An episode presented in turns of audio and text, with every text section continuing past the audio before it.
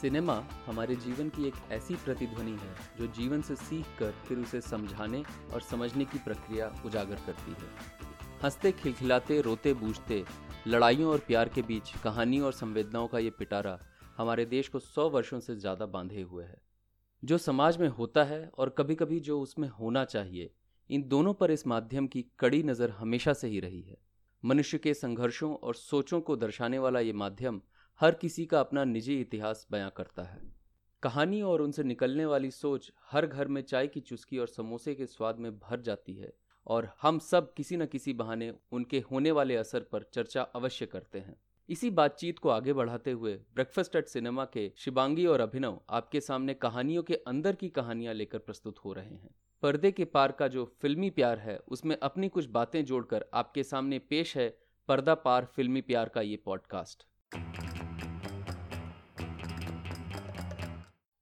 पर्दा पार फिल्मी प्यार हब हॉपर पर प्रसारित होता है।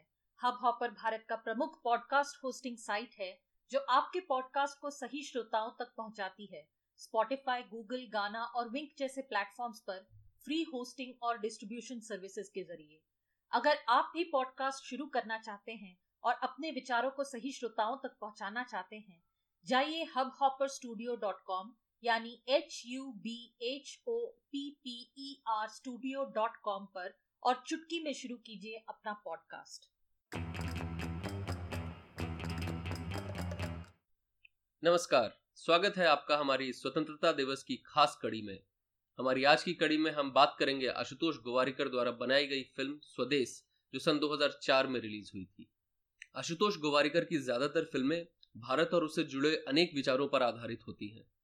शाहरुख खान, गायत्री जोशी, किशोरी बल्लाल, राजेश विवेक, लेख टंडन, दयाशंकर पांडे और विश्वा बडोला अभिनीत इस फ़िल्म का संगीत ए आर रहमान ने दिया है और गीत लिखे हैं जावेद अख्तर ने। फ़िल्म के लेखक हैं आशुतोष गवारिकर तथा एम जी सत्या और के पी सक्सेना ने फ़िल्म के डायलॉग्स लिखे हैं। महेश अनय के छायांकन और बल्लू सलूजा के संकलन से निर्मित यह फ़िल्म भारत की फिल्मी कहानी में चार चाँद लगाती दिखती है। लगान के सुपरहिट प्रदर्शन के बाद शायद ऑडियंस जिन्हें एक जोशीली फ़िल्म की उम्मीद थी।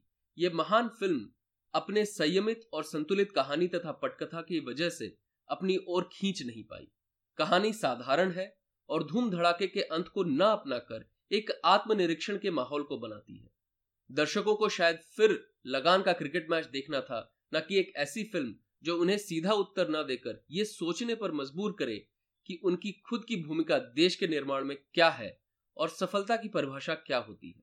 आज ये फ़िल्म आशुतोष गोवारिकर की बेहतरीन फ़िल्म मानी जाती है और शाहरुख खान के अभिनय कौशल को साबित करती हुई एक नियर परफेक्ट यानी निपुण फ़िल्म कहलाती है। किशोरी बल्लाल, राजेश विवेक और लेख टंडन को समर्पित इस कड़ी में अब आइए इस फ़िल्म की कहानी जान लेते हैं। ये कहानी है मोहन भार्गव की, जो सत्रह साल की उम्र में अनाथ होने के बाद अमेरिका में पढ़ाई करके वहीं रच बस जाते हैं। नासा में प्रोजेक्ट मैनेजर के रूप में नौकरी करते हुए मोहन एक सफल जीवन तो जी रहे हैं, पर कुछ कमी के एहसास से भी गुजर रहे हैं। हमें पता चलता है कि भारत में उनको पाल पोस कर बड़ा करने वाली कावेरी अम्मा हैं, जो सालों से अब उनके संपर्क में नहीं है। अपनी इस कमी को पूरा करने और इस एहसास को कि उन्होंने कावेरी अम्मा को अकेला छोड़ दिया है, वो हिंदुस्तान छुट्टी लेकर जाते हैं, ताकि उन्हें अपने साथ अमेरिका ला सके और आराम का जीवन दे सके। उनको खोजते हुए वो भारत में चरणपुर नामक गाँव पहुँचते हैं, जहाँ कावेरी अम्मा गीता, जिसे मोहन के जैसे ही कावेरी अम्मा ने बड़ा किया था, और उसके छोटे भाई नंदन उर्फ़ चीकू के साथ रहती हैं। गीता गाँव के स्कूल में टीचर है और गाँव की शिक्षा में धीरे धीरे दादाजी के साथ मिलकर काम कर रही है कावेरी अम्मा को जब वो अमेरिका ले जाने की बात कहते हैं तो वो कुछ समय मांगती है अपने कुछ बचे हुए काम खत्म करने के लिए मोहन अपनी कावेरी अम्मा के काम कैसे खत्म करते हैं और अमेरिका तक का नया रास्ता जो कि अब चरणपुर से होकर गुजरता है कैसे तय करते हैं जानने के लिए देखें स्वदेश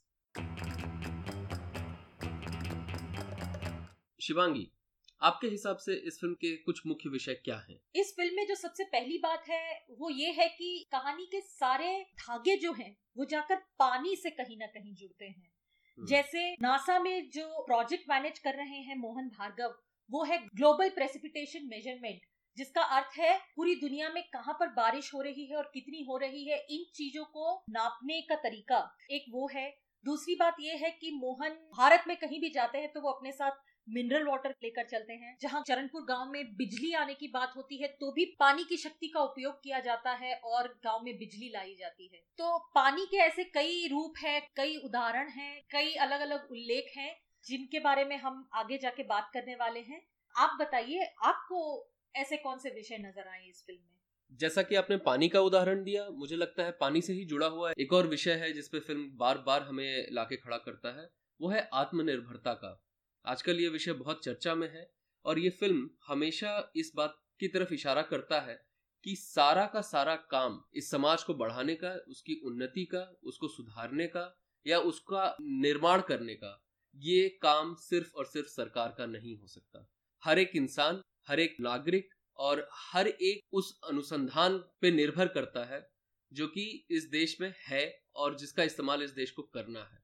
सिर्फ़ और सिर्फ़ सरकार या तंत्र की तरफ़ प्रणालियों की तरफ़ इशारा करके ये कहना कि वो चीज़ें हमारे सहायता नहीं करती हैं, हमारे लिए काम नहीं कर रही हैं, कहीं ना कहीं हमारी आत्मनिर्भरता से हमें दूर ले जाती हैं। जैसा आपने उदाहरण दिया बिजली का, आखिरी में जब इस गाँव में बिजली लाने की कोशिश की जाती है तो हमें दिखता है कि गाँव के पास वो सारे अनुसंधान जो ज़रूरी है बिजली पैदा करने के लिए, वो उपलब्ध है, सिर्फ़ और सिर्फ़ कमी है तो एक आधुनिक सोच की, एक तरीके की और एक साथ मिल के काम करने की। और जब मोहन आते हैं इस गाँव में तो वो इस गाँव के लोगों को धीरे धीरे आत्मनिर्भरता की तरफ़ ले जाने की कोशिश करते हैं। और मेरे ख्याल से कहीं ना कहीं खुद की आत्मनिर्भरता भी ढूंढ लेते हैं।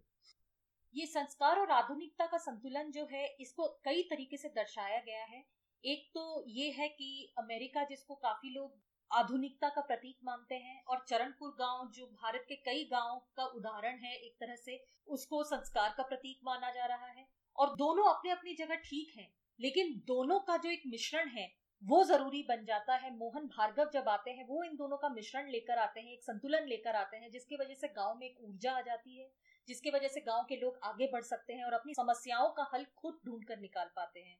एक और उदाहरण है गीता का पात्र जो दिल्ली में पढ़ी लिखी है, उनके सोच काफ़ी आधुनिक है।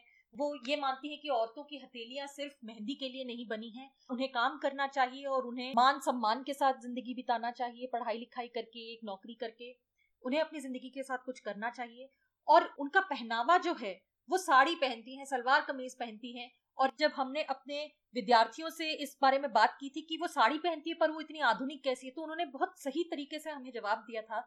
कि पहनावा किसी के आधुनिकता का प्रमाण नहीं है। सोच में होना चाहिए आधुनिकता। हमें याद करना चाहिए मंगलयान जब भारत ने मंगल पर भेजा था, एक फ़ोटो आई थी जिसमें सारी महिला वैज्ञानिकों ने साड़ी पहनी हुई थी और गजरा लगाया हुआ था।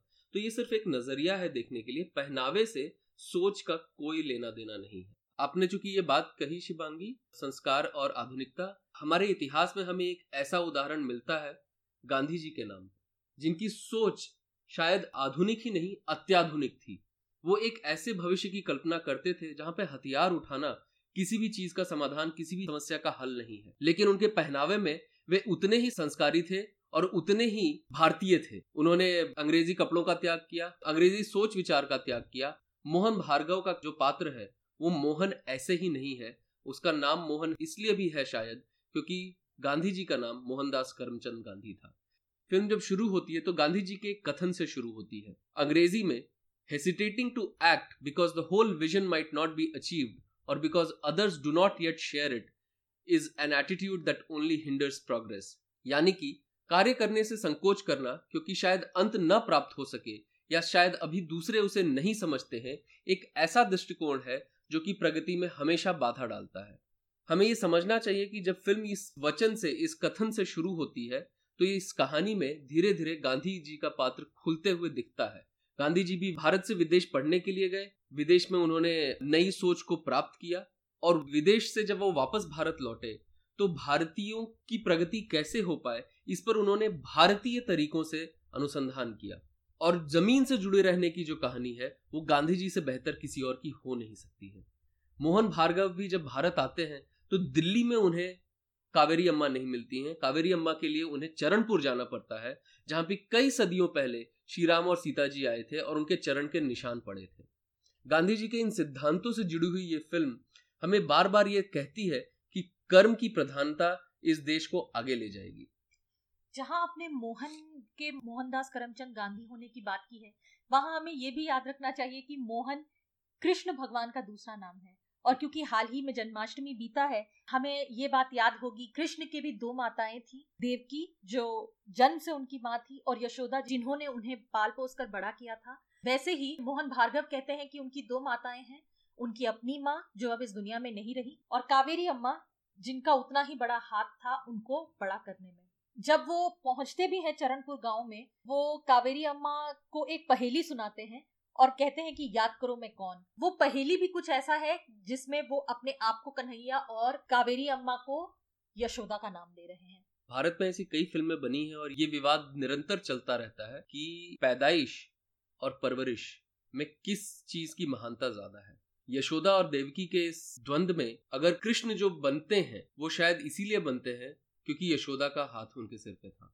और इस कहानी में भी हमें काफ़ी आगे चलकर ये पता चलता है कि कावेरी अम्मा जिस ढंग से मोहन की परवरिश की है, उन्हें सटीक तरीके से पता है कि वो क्या करेंगी तो मोहन की प्रतिक्रिया किस किस्म की होगी और उसी वजह से वो कहानी को इस दिशा में आगे बढ़ा पाती है, जिस दिशा से हम लोगों को प्रोत्साहन मिलता है। कृष्ण जी के जीवन से जुड़ी हुई एक और बात इस कहानी में है, जो है गीता, जिससे गांधी जी का भी संबंध था। गांधी जी ने गीता के ऊपर एक पुस्तक लिखी थी, जिसका नाम था गीता माता। और इस कहानी की हीरोइन गीता है। कहीं ना कहीं हमें ये दिखता है, अब ये प्रतीक आशुतोष गवारीकर ने जानबूझ के इस्तेमाल किए हैं या नहीं, ये तो हम नहीं कह सकते। लेकिन हमें जो दिखता है, हम उसके बारे में बात कर रहे हैं। और गीता से जब मोहन का मिलन होता है, जब वो उनको देख के उनको समझते हैं धीरे धीरे तो कृष्ण, मोहन या गांधी, इन तीनों के दिमाग की गुत्थियाँ धीरे धीरे खुलती हैं और वो उस स्तर पे पहुँचते हैं जहाँ पे इस देश का उद्धार करने की शक्ति उनके अंदर जागृत होती है। तो गीता का सार चरणपुर में आके मोहन को मिलता है। दोनों जैसे एक दूसरे से जुड़े हुए हैं, दोनों अर्धांगिनी है, दोनों एक साथ मिलकर चरणपुर गाँव के लिए जो कर पाते हैं, वो शायद वो अकेले नहीं कर पाते। दोनों के मन का मिलन होना ज़रूरी था, इसीलिए भले ही मोहन कई सोच अमेरिका से लेकर आते हैं, लेकिन गीता जो भी बातें कहती है देश के बारे में, उन्नति के बारे में, प्रगति के बारे में, उस हर एक बात से कहीं ना कहीं मोहन सहमत रहते हैं। जब गीता इस बात को कहती है कि सिर्फ़ सरकार ही सब कुछ नहीं कर सकती, सरकार और जनता दोनों को मिलकर आगे बढ़ना होगा, क्योंकि दोनों एक ही सिक्के के दो पहलू हैं। मोहन पहले इस बात से सहमत नहीं होते हैं, लेकिन आगे चलकर हम देखते हैं कि मोहन इसी बात को एक बैठक में दोहराते हैं। और वो एक और बात गीता की कही हुई, सरपंच जी के सामने भी दोहराते हैं, जब उन्हें खुद ये ध्यान आता है कि ये बात तो गीता ने हमसे कही थी। गीता का एक निचोड़, जो कि हमें हमेशा सुनाया जाता है, कर्म करो, फल की चिंता मत करो, इस फ़िल्म में बकायदा हर बार कर्म की प्रमुखता पर बहुत ही गहरा ज़ोर है। फ़िल्म में भी गीता का पात्र जो है इसी बात से काफ़ी निर्धारित है। कर्म किए जा रही है उसको ये नहीं पता कि बच्चे पढ़ लिख के क्या करेंगे या बच्चों को वो कितना पढ़ा पाएगी या वो स्कूल कितने दिन चला पाएगी। लेकिन बिल्कुल लगन से जुटी हुई है कि कुछ कर दिखाए। वो कर्म करना चाहती है फल अपने आप आएँगे तो आएँगे जब आएँगे। तो धीरे धीरे जैसा आप कह रही हैं गीता की बातें मोहन के अंदर घुलती मिलती रहती हैं और मोहन उन्हीं सिद्धांतों को एक बड़ा रूप देकर प्रस्तुत करते हैं, जो कृष्ण और मोहनदास करमचंद गांधी, इन दोनों की कहानी भी हो सकती है। इस कहानी में रामायण का निचोड़ भी है, जो कि आगे चल के हमें एक गीत में देखने को मिलता भी है। कर्म करने के लिए, कर्म के रास्ते पर चलने की ज़रूरत होती है, अपने घर पे बैठ के, या हमारे देश में ये बहुत होता है, पान की दुकान के बगल में खड़े होके, दुनिया को ये समझाना कि उन्हें क्या करना चाहिए, बहुत आसान है। लेकिन खुद ये करना कि मैं झाड़ू उठा के सड़क साफ़ कर लूँ या मैं खुद वो रेलवे की क्रॉसिंग ना पार करूँ जो कि बंद है बहुत मुश्किल है। ध्यान देने वाली बात है अभिनव कि विष्णु के ही दो अवतार हैं राम और कृष्ण और दोनों की ही बात की गई है इस फ़िल्म में। तो शिवांगी आपके पसंदीदा सीन्स के बारे में बात करते हैं। मुझे बड़ा मज़ा आता है जब मोहन भार्गव अपना कारवान लेकर निकल पड़ते हैं चरणपुर गाँव के लिए। उन्हें कहीं पहले गीता अपना परिचय तो नहीं देती है, पर वो मिलती हैं और वो उन्हें बहका देती है कि चरणपुर का रास्ता यहाँ से नहीं, यहाँ से है। और मोहन समझते हैं कि किसी सज्जन नागरिक ने उनकी मदद की है और उस भरोसे वो चल पड़ते हैं। लेकिन कहीं बीच में उनको समझ में आता है कि चरणपुर का रास्ता शायद उन्हें ठीक से समझ में नहीं आया है। तो वो बीच में एक फकीर से मिलते हैं। इस फकीर का रोल निभाया है मकरंद देश पांडे जिनका रोल बहुत छोटा तो है इस फ़िल्म में लेकिन इतना बढ़िया निभाया है उन्होंने कि मज़ा आ जाता है उनको देखकर। मोहन उनसे पूछते हैं, चरणपुर का रास्ता यही है? तो फकीर कहते हैं, तुम रास्ता भटक गए हो। और फिर मोहन कहते हैं, पर मैं तो बताए हुए रास्ते पे चल रहा था। इसी बात पे फिर फकीर कहते कि मैं उसी रास्ते चल रहा हूँ। अगर तुम्हें ऐतराज ना हो तो मैं तुम्हारे साथ चलता हूँ। तुम्हें रास्ता भी बता दूँगा। मोहन विदेश जाकर वहाँ अपने लिए एक आराम की ज़िंदगी बनाने में लग गए। और कहीं ना कहीं अपने मूल भाव, अपने मूल विचारों को पीछे छोड़ दिया उन्होंने। पूरे होश के साथ नहीं किया होगा, लेकिन ऐसा हो गया उनके साथ। ज़िंदगी जीते जीते जो एक हो जाता है कि कहीं ना कहीं हमारी ये बातें हमसे छूट जाती हैं। लेकिन यहाँ पर पहुँचने के बाद वो फकीर उनसे कहता है, और ये प्रतीकात्मक है ये पूरी बात, वो फकीर उनसे कहता है कि तुम रास्ता भटक गए हो, तुम अपना रास्ता तभी निकाल पाओगे जब तुम अपने आप को और अपने मूल सिद्धांतों को पहचान कर वहाँ वापस जा पाओगे। यहाँ पर गाना आता है यूँ ही चला चल रही, जहाँ पर भी कुछ ऐसी ही बातें की गई हैं पूरे गाने में। बड़ा मज़ेदार गाना है। इस गाने के अंत में जब मोहन चरणपुर पहुँचते हैं तो एक दुकानदार से पूछते हैं, कावेरी अम्मा का घर कहाँ है? और वहीं पे हमारा परिचय चीकू से होता है। चीकू कहता है, मेरे पीछे आओ, इशारा करके कहता है, और सारे बच्चे गाड़ी के आगे आगे भाग रहे हैं। उनके पीछे मोहन भार्गव का बड़ा सा कारवान पतली पतली गलियों से किसी तरह मुश्किल से निकल रहा है। इसी बीच हमारा निवारण जी से भी परिचय होता है, जो गाँव के पोस्ट मास्टर हैं, और दीवार से चिपक जाते हैं, बड़ी दिक्कत के साथ कि कारवान निकल जाए, बगल से ठीक ठाक इन सारी दिक्कतों का पूरा अंदाज़ा है मोहन के पात्र को। मोहन को पता है कि उनकी बड़ी गाड़ी की वजह से काफ़ी लोगों को दिक्कत हो रही है, और वो इस वजह से काफ़ी परेशान भी होते हैं कि मैंने कितने लोगों को तकलीफ़ पहुंचाई है। अब कावेरी अम्मा के घर पहुँचने के बाद चीकू अंदर भागते हुए जाता है और कहता है, कावेरी अम्मा, तुमसे कोई मिलने आया है? और वहाँ हम देखते हैं कावेरी अम्मा को, जो अभी भी बच्चों का पालन पोषण करने में लगी हुई है। अभी भी सारी माताओं को सिखा रही है कि बच्चों की मालिश कैसे की जाती है और क्यों ज़रूरी है वो मालिश। पहले वो चीकू से कहती है, ठहरो, मुझे अपनी बात पूरी करने दो। ये सारी बात पूरी करने के बाद वो चीकू से कहती है, बताओ कौन मिलने आया है? और वो बाहर जाती है तो शाहरुख खान जो मोहन का किरदार निभा रहे हैं, वो आते हैं और पीछे से उनकी आँखें बंद करके पूछते हैं, मैं कौन? कावेरी अम्मा तुरंत पहचान जाती हैं और उसके बाद वहाँ उससे गले मिलके फिर कहती है, यही रुको। आकर उसकी आरती उतारती है और उसके बाद ही अंदर आने देती है। फिर मोहन जब उनके पैर छूने जाता है तो वो पीछे कदम ले लेती है कि, मैं तो बस दाई थी इसकी। लेकिन मोहन फिर भी आगे बढ़ के उनके पैर छूता है, आशीर्वाद लेता है और दोनों गले मिलके बिल्कुल माँ बेटे की तरह एक दूसरे से प्रेम भाव से मिलते हैं।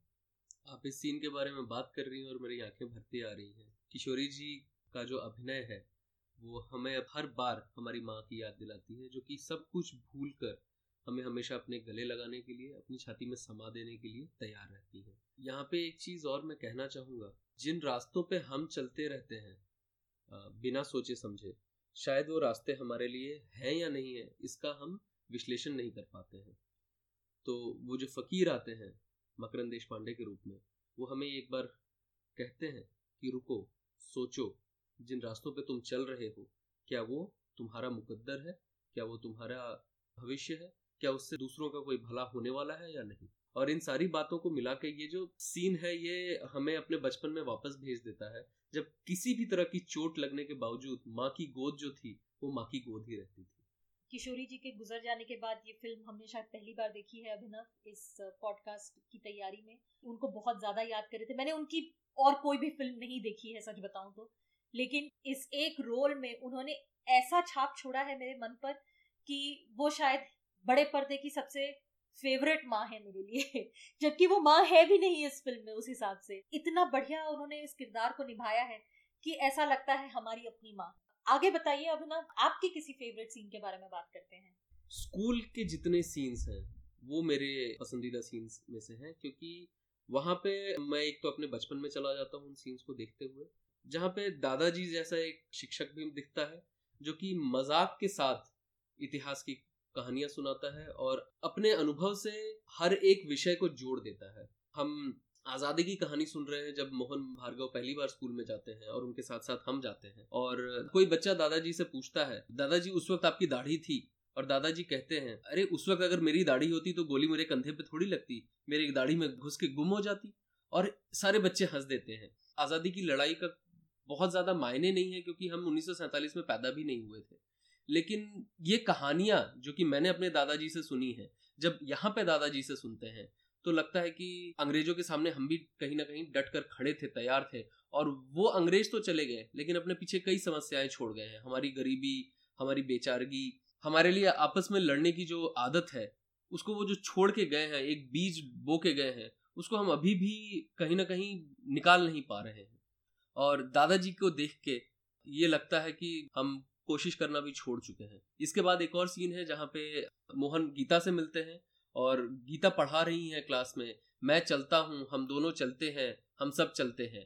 ये तीन वाक्य जो हैं, ये आगे चल के मोहन चलता है, मोहन और गीता दोनों चलते हैं और मोहन गीता गाँव के हर किसी को लेके साथ में चलते हैं, इस रूप में परिवर्तित हो जाता है। यहाँ पे एक चीज़ मैं कहना चाहूँगा, फ़िल्म को हमने कितनी बार देखा ये गिनना मुश्किल होगा, क्योंकि आपने जैसा बताया, हम किशोरी जी के देहांत के बाद तो पहली बार देख रहे हैं, लेकिन इसके पहले इस फ़िल्म को हमने कई बार देखा है और इसका इस्तेमाल किया है विद्यार्थियों को पढ़ाने के लिए। हमने कई बार ये कोशिश की है कि इस फ़िल्म में ऐसे कुछ सीन हो, जिन्हें काट के इस फ़िल्म को छोटा किया जा सके लोगों को दिखाने के लिए। लेकिन आश्चर्य नहीं है कि इस फ़िल्म की जो पटकथा है, वो इतने सटीक तरीके से लिखी गई है कि कुछ भी काटना छाटना मुश्किल है। और ये भी आपको बता दें कि इस कड़ी की तैयारी करने के चक्कर में हमने अभी अभी एक गाना देखा, जो है आहिस्ता आहिस्ता, एक लोरी है। ये गाना देखते हुए हमें लगा कि ये गाना फ़िल्म में क्यों नहीं रखा गया? कुछ कम है। तो तीन घंटे छह मिनट की फ़िल्म, तीन घंटे बीस मिनट की भी होती तो हमें कोई तकलीफ़ नहीं होती। इस फ़िल्म की पटकथा इतनी सटीक तरीके से लिखी गई है। इसका उदाहरण इन्हीं छोटी छोटी चीज़ों में देखने को मिलता है। कि जहाँ शुरुआत में हम बिजली का एक छोटा उदाहरण देखते हैं चरणपुर में, जहाँ बिजली नहीं देखने को मिलती है, आगे जाके वही बिजली मोहन के लिए एक बहुत बड़ी परियोजना बन जाती है, बहुत बड़ा कार्य बन जाता है, जिसको पैदा करने की ज़रूरत मोहन को महसूस होती है। मैं अपने दूसरे पसंदीदा सीन के बारे में भी यहीं पे बात कर रहा हूँ शिवांगी क्योंकि एक सिलसिला जुड़ जा रहा है इस पहले वाले सीन से, जो है बिजली का सीन काफ़ी मेहनत मशक्कत के बाद मोहन भार्गव इस गाँव में बिजली ले आने के लिए एक टंकी बनाते हैं, उस टंकी में पानी जमा करते हैं फिर इस गाँव के लिए बिजली पैदा की जाती है। सेतु दादी की झोपड़ी में एक बल्ब लटकाया जाता है और सेतु दादी को कहा जाता है कि आपके घर में बिजली आने वाली है। सेतु दादी ने शायद कभी ज़िंदगी में बिजली इसके पहले देखी नहीं है और वो बल्ब की तरफ़ एक टक निगाह से लगातार देखते रहती है। हमें ये यहाँ पे समझने की ज़रूरत है कि उनका नाम सिर्फ़ दादी के नाम पे शायद लिख के आशुतोष गवारीकर छोड़ सकते थे, लेकिन उन्होंने उनका नाम सेतु दिया है। और इसके कई सीन्स पहले हमें ये देखने को मिलता है कि रावण तक पहुँचने का रास्ता एक सेतु बनाकर तय किया जाता है। और यहाँ पे सेतु दादी को लाके निर्देशक ये बताने की कोशिश कर रहे हैं कि अंधकार से उजाले की तरफ़ पहुँचने का रास्ता ही वो सेतु है, वो बाँध है, वो ब्रिज है, जिसका इस्तेमाल करके हम अंधकार को दूर करके एक नई रोशनी की तरफ़ बढ़ सकते हैं। तो इस फ़िल्म में रावण कोई एक इंसान नहीं है। इस फ़िल्म में जो अज्ञानता का अंधकार है, उसी को रावण के रूप में दर्शाया गया है। यहाँ पर आपने पानी की ताकत के उपयोग के बारे में बात की है अभिनव। ये पूरी फ़िल्म में पानी का आधार बहुत बढ़िया बनाया गया है। जब वो कावेरी अम्मा से भी पहली बार मिलते हैं और कावेरी अम्मा थके हुए मोहन को अंदर बुलाकर सबसे पहले पानी का गिलास देती है तो वो ले तो लेते हैं पानी का गिलास लेकिन कैमरे का फोकस उसी बात पर रहता है कि वो प्यार से बिना उस पर ज़्यादा ध्यान किसी का खींच कर वो उस पानी के गिलास को बगल में रख देते हैं। फिर वो जब हरिदास के घर भी जाने वाले होते हैं, कावेरी अम्मा के कहने पर तो ये भी दिखाया जाता है कि वो जब अपना बैग पैक कर रहे हैं तो उसमें चार चार मिनरल वाटर की बोतलें हैं। नदी के इस पार उस पार जाना होता है हरिदास से मिलने के लिए। फिर जब वो क्लास में जाकर भी बैठते हैं, गीता से झगड़ा होने के बाद कि उन्होंने बाकी बच्चों को क्यों बहकाया कि वो अमेरिका में जाकर नौकरी करें या अमेरिका बहुत अच्छा देश है? तो वहाँ पर भी गीता का सबसे पहला सवाल होता है, भारत के पाँच मुख्य नदियों के नाम बताओ। इसी बीच फातिमा बी से जब कावेरी अम्मा की बात हो रही होती तो फातिमा बी भी कहती है कि, तुम मोहन से ये क्यों नहीं कहती कि मोहन आकर यहाँ पर रह ले तुम्हारे साथ? तो कावेरी अम्मा कहती है, वो नहीं मानेगा। तो फातिमा बी का जवाब आता है इस बात पर। तू जो कहती है वो तो ठीक है कावेरी, लेकिन ये जान ले कि अपनी ही पानी में पिघल जाना बर्फ़ का मुकद्दर है। इसी सीन के बाद कावेरी अम्मा ऐसा एक प्लान बनाती है, क्योंकि वो जानती है कि उन्होंने क्या शिक्षा दी है मोहन की परवरिश करते हुए तो वो मोहन से कहती है, जाओ हरिदास से मिलकर आओ, वो उस गाँव में रहता है। तुम्हें यूँ जाना पड़ेगा और फिर यूँ जाना पड़ेगा और फिर यूँ जाना पड़ेगा, उसके बाद ही तुम वहाँ पहुंचोगे, तुम्हारे साथ मेला राम जाएगा। तो मोहन जाते हैं और उसी दौरान दिखाया जाता है कि वो चार चार मिनरल बोतल अपने साथ पैक करके लेके जाते हैं। और वापस आते हुए उनकी मनोवैज्ञानिक स्थिति इतनी बदल चुकी है कि जो आदमी पहले सिर्फ़ मिनरल वाटर पीता था, अब वो स्टेशन के प्लेटफॉर्म पे कुल्हड़ का पानी पीता है, चाराना देखते वो चाराने भी वो मेलाराम से लेते हैं और उस बच्चे को देते हैं, कुल्हड़ का पानी पीते हैं। और यहाँ से शुरू होता है उनका अपने ही पानी में पिघल जाने का सिलसिला। ये वो सीन है जहाँ पे आप देख सकते हैं, ये जो पानी वो कुल्हड़ में पी रहे हैं, क्योंकि कुल्हड़ का पानी है और पीने का पानी हम समझ सकते हैं कि मीठा पानी है, गंगा का पानी मान सकते हैं। उनके आँखों से जो पानी बह रहा है वो खारा पानी है, क्योंकि अभी इस वक्त वो अपने अगल बगल के दुख और गरीबी को देख के इतना परेशान हो चुके हैं कि वो इसके लिए कुछ करना चाहते हैं, इसके लिए एक हल निकालना चाहते हैं। इन बातों से उनके मन को बहुत चोट पहुँची है। और ये जो खारा पानी है वो जमुना का प्रतीक माना जा सकता है और ये अंदर का जो पानी है, ये हम जो इस देश के मिट्टी और पानी से बने हैं, ये उनके अंदर का जो पानी है, जो लुप्त पानी है, वो सरस्वती का पानी माना जा सकता है और यहीं पे होता है गंगा, जमुना और सरस्वती का संगम और यहीं पर शुरू होता है मोहन का पानी बनकर अपने ही देश में समाने की प्रक्रिया।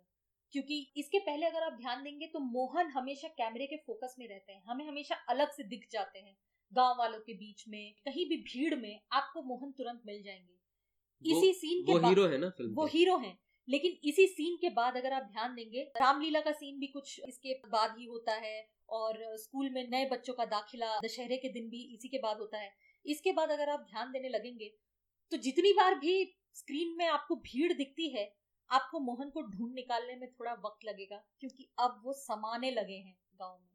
अब वो समाने लगे हैं इस भीड़ में अब वो इस भीड़ का हिस्सा बनने लगे हैं बिल्कुल एक चीज़ अभी बात करते हुए ध्यान में आई शिवांगी कृष्ण से मिलने सुदामा आते हैं हम्म। और हमें कृष्ण के बड़े होने का ज्ञान पता चलता है हम्म। कि एक गरीब को कृष्ण भगवान ने किस तरह से सहारा दिया लेकिन यहाँ पे कृष्ण हरिदास यानी सुदामा से मिलने जाते हैं हम्म। और उस सुदामा से मिलके इस कृष्ण के अंदर बदलाव आता है ये भी एक सोचने का तरीका उन्हीं के घर की रोटी भी खाते हैं। उन्हीं के घर की रोटी खाते हैं जैसे कि सुदामा जी ने अपने चिवड़े का कुछ हिस्सा कृष्ण जी को दिया था। हाँ।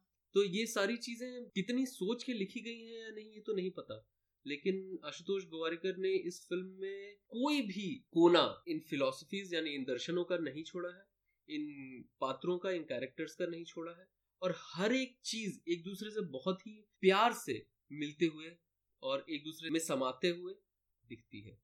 यहाँ पे एक चीज़ मैं कहना चाहूँगा शिवांगी, हमको अच्छी फ़िल्मों को संजो कर और उन्हें प्रोत्साहित करके सफल बनाने की आदत नहीं है इस देश में। एक अच्छे निर्देशक की बेहतरीन फ़िल्म जब सुपरहिट नहीं होती है तो वो निर्देशक फिर कोशिश करना छोड़ सकता है और शायद छोड़ देता है।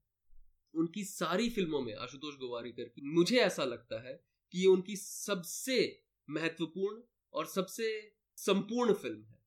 और उसके बावजूद इस फ़िल्म को इस देश की जनता सुपरहिट नहीं बनाती।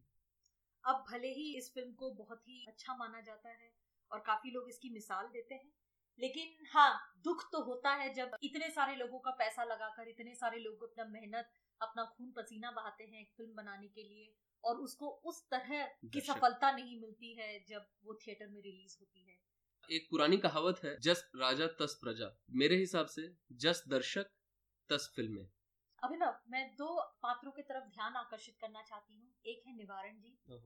पहलवान है संदेशा पहुंचाते हैं यहाँ से वहाँ तक पोस्ट मास्टर है क्योंकि। और राम जी के बगल में खड़े होकर उनके सारे समस्याओं का हल निकालने में उनकी मदद करते हैं। बिना एक सवाल पूछे। जो राम जी कहते हैं ये वो करते ही हैं।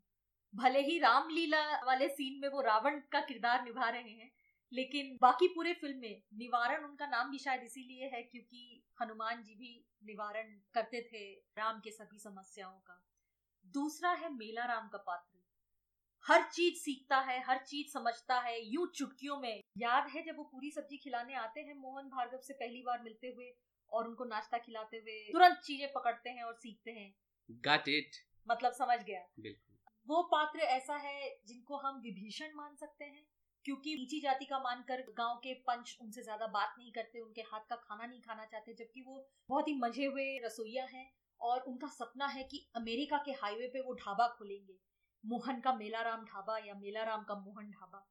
एक बात समझने वाली है कि वो एक बार भी किसी से नहीं कहते कि मुझे पैसे दे दो, मुझे अमेरिका जाना है। या वो ये नहीं कहते, मोहन से, मेरे अमेरिका जाने का बंदोबस्त कर दीजिए। उन्हें सब पता है कि क्या करना है। वो शायद शहर जाते रहते हैं, वहाँ काम करते हैं, काम सीखते हैं, वहाँ से अंग्रेज़ी भी सीख सीख कर आते हैं।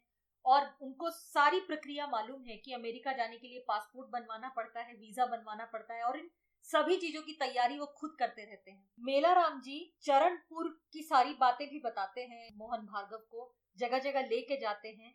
ठीक जैसे विभीषण ने राम जी को बताया था कि लंका में क्या है कैसे है और कहाँ है। और रामलीला का जो गीत है मेला राम विभीषण का पात्र निभाते हैं ये सोचने वाली बात है राम के पहले राम का भक्त लंका में मौजूद था। वैसे ही आत्मनिर्भरता की मशाल लेके जो मोहन आया है गाँव में उसके पहले ही आत्मनिर्भर मेलाराम मौजूद है चरणपुर में। अंत में वो भी विभीषण के तरह लंका में ही रहकर दूसरों का मार्गदर्शन करना चाहता है क्योंकि वो मोहन से कहता है कि इतना कुछ जान लिया इतना कुछ समझ लिया अब इसके बाद कहीं जाऊँ तो it's like it's like your घर का दिया giving light to neighbours house जैसे अपने घर का दिया पड़ोसी के घर को रोशनी दे रहा हो। और कितनी बढ़िया बात कितनी सटीक बात कही है मेलाराम के किरदार ने। दया शंकर पांडे ने इस रोल को निभाया है और इतने प्यारे तरीके से निभाया है इस पात्र से आपको तुरंत प्रेम हो जाएगा।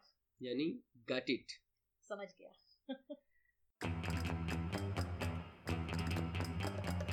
एक और बात है अभिनव, इस फ़िल्म के सारे गाने बहुत ही प्यारे हैं।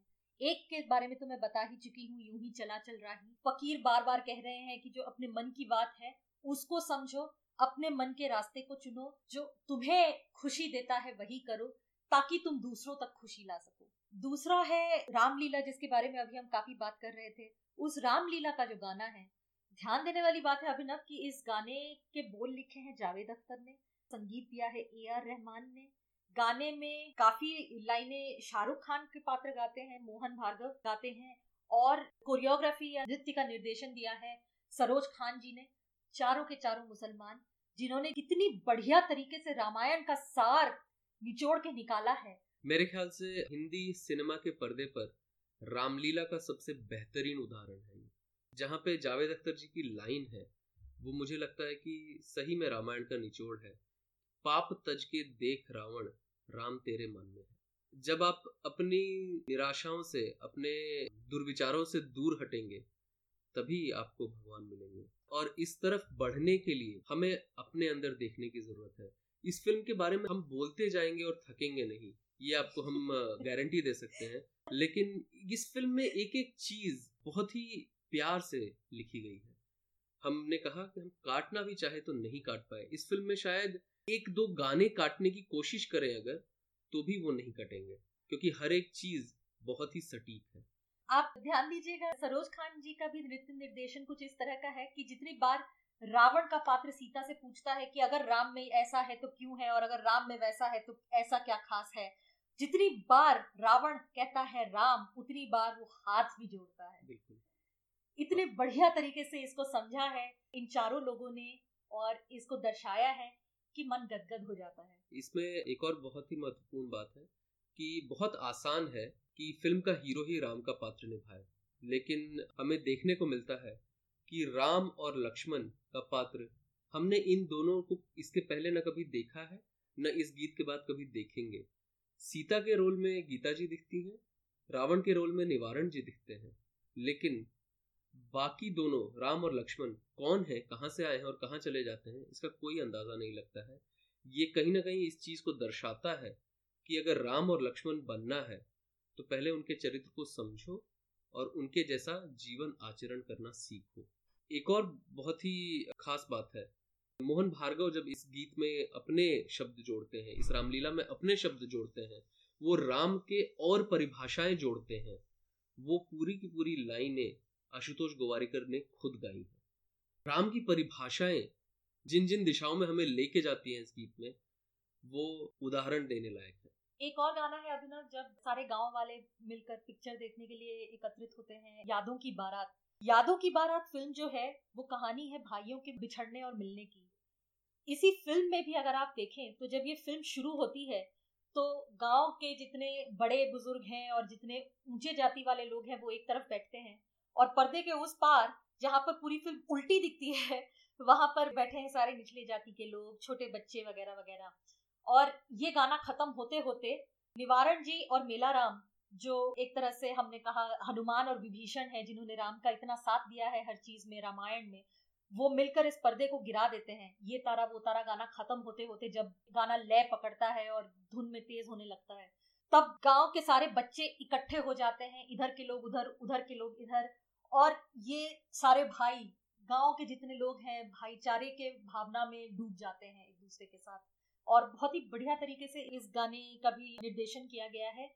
शाहरुख खान के पीछे वो जो बड़ा सा पर्दा है और लालटेन की रोशनी की वजह से जो उस पर उनकी इतनी बड़ी परछाई बन जाती है, वो बहुत ही प्यारा दिखता है। वो सारे बच्चों को लाला कर नचा रहे होते हैं, डांस करा रहे होते हैं, गाना गवा रहे होते हैं, वो भी बड़ा प्यारा है।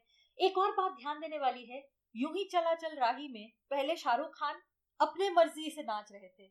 उसके बाद वो फकीर को देख के फकीर के साथ अपने कदम जोड़ने लगते हैं। दोनों एक जैसा नाचने लगते हैं। और यहाँ इस गाने में ये तारा वो तारा में वो नाचने लगते हैं और धीरे धीरे पूरा गाँव उनके साथ नाचने लगता है। जैसा मानिए मैं चलता हूँ हम दोनों चलते हैं और हम सब चलते हैं का उदाहरण यहाँ भी एक बनता है। बच्चों के एक की जो नाचने की लहर है उसमें इस गाँव के बूढ़े डूब जाते हैं। वो दिखते भी नहीं है। हाँ। ये साबित होता है हमारे सामने कि बच्चे ही इस देश का भविष्य है। अगर उन्हें सही चीज़ें दिखाई जाए, समझाई जाए, सिखाई जाए तो इस गाने की शुरुआत में जो हल दिखाया जाता है शाहरुख खान के द्वारा, तारों को जोड़ते हुए, वो हल इस देश की हर समस्या का ये बच्चे निकाल देंगे। आखिरी में है सावरिया, जो गीता का पात्र गाती है अपने प्रेम को व्यक्त करते हुए, मोहन के प्रति। मोहन कृष्ण है वो उनको सावरिया बुलाती है क्योंकि कृष्ण सावले थे। पहली बार हम गीता के अंदर की बात को समझते हैं, गीता की मन की बात को समझते हैं। फ़िल्म खत्म होते होते एक सीन है, जहाँ पे गीता बहुत ही दुष्ट है मेरे हिसाब से। क्योंकि जब मोहन चरणपुर छोड़ के जा रहे होते हैं तो गीता उन्हें एक डब्बा देती है। उस डब्बे के अंदर हल्दी, चावल और ऐसी कई चीज़ें होती हैं, जो कि इस देश के पानी और इस देश की मिट्टी, इन दो शब्दों का इस्तेमाल करती हैं गीता। से बनी हुई है। और वो कहती है कि ये तुम्हें याद दिलाती रहेगी अमेरिका में भी, तुम्हारे देश की और देश की मिट्टी की। और जाते जाते वो एक रामबाण छोड़ती हैं मोहन की तरफ़ कि अब तो तू जा नहीं पाएगा। तुझे लौट के यहीं आना है, जो कि इस फ़िल्म का आखिरी गीत है। ये जो देश है तेरा, स्वदेश है तेरा, उसमें ये शब्द बकायदा आते हैं। मिट्टी की है जो खुशबू, तू कैसे भुलाएगा? तू चाहे कहीं जाए, तू लौट के आएगा। और इन शब्दों के साथ शाहरुख को वो जो रामबाण लगता है उसके बाद वो इस देश की मिट्टी को भुला नहीं पाते हैं। वो अपना काम पूरा करके अमेरिका से अपने किए हुए वादों को निभाते हुए लौट के अपने देश की मिट्टी में कुश्ती खेलने निवारण जी के साथ आते हैं क्योंकि वही एक काम बचा रह गया था निवारण जी के मुताबिक।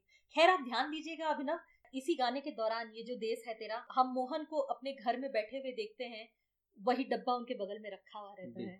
जैसे कि वो अभी उस डब्बे को खोल कर अपने देश की मिट्टी को सूंघने की कोशिश मैंने कहा ना ये वो बहुत दुष्ट लड़की है। गीता ने वो राम बाण छोड़ा है और राम का बाण कभी भी खाली नहीं जाता। वैसे ही ये डिब्बा भी उसे वापस लेके आता है। इस फ़िल्म में वही धूम धड़ाकी का क्लाइमैक्स नहीं है शोर शराबा नहीं है। एक बहुत ही साधारण तरीके से एक बहुत ही ऊँची बात कही है।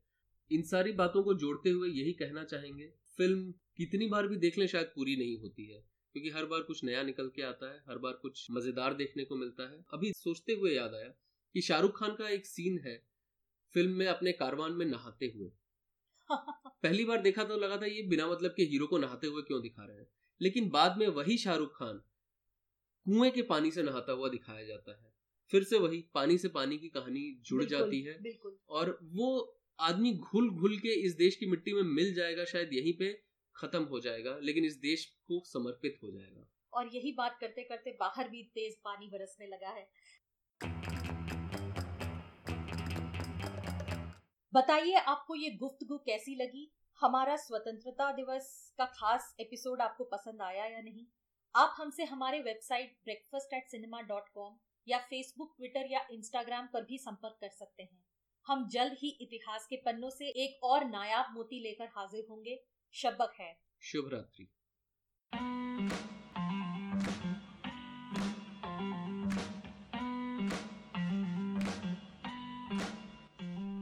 पर्दा पार फिल्मी प्यार पॉडकास्ट ब्रेकफास्ट एट सिनेमा जो 2014 से सिनेमा का ज्ञान और सिनेमा से ज्ञान बढ़ाने की कोशिश में लगा हुआ है की पेशकश है। यह पॉडकास्ट इस लक्ष्य की ओर एक और कदम है। हम हर उम्र और हर क्षेत्र के बच्चों और बड़ों के साथ कई विषयों पर काम करते हैं। सिनेमा के बारे में हमसे बात करने के लिए आप हमें फेसबुक और इंस्टाग्राम पर ब्रेकफास्ट एट सिनेमा के नाम से और ट्विटर पर ब्रेकफास्ट एट सिने के नाम से ढूंढकर हमसे संपर्क कर सकते हैं। आप हमारे website breakfast at cinema dot com पर भी हमसे संपर्क कर सकते हैं। इस पॉडकास्ट के बारे में आपके विचार सुनकर हमें खुशी होगी। आभार।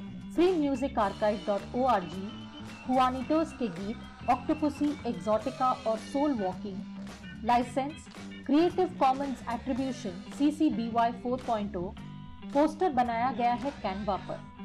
सिनेमा जगत से जुड़े हुए हर व्यक्ति के विश्वास और लगन से मिलने वाले प्रोत्साहन के लिए बहुत बहुत धन्यवाद.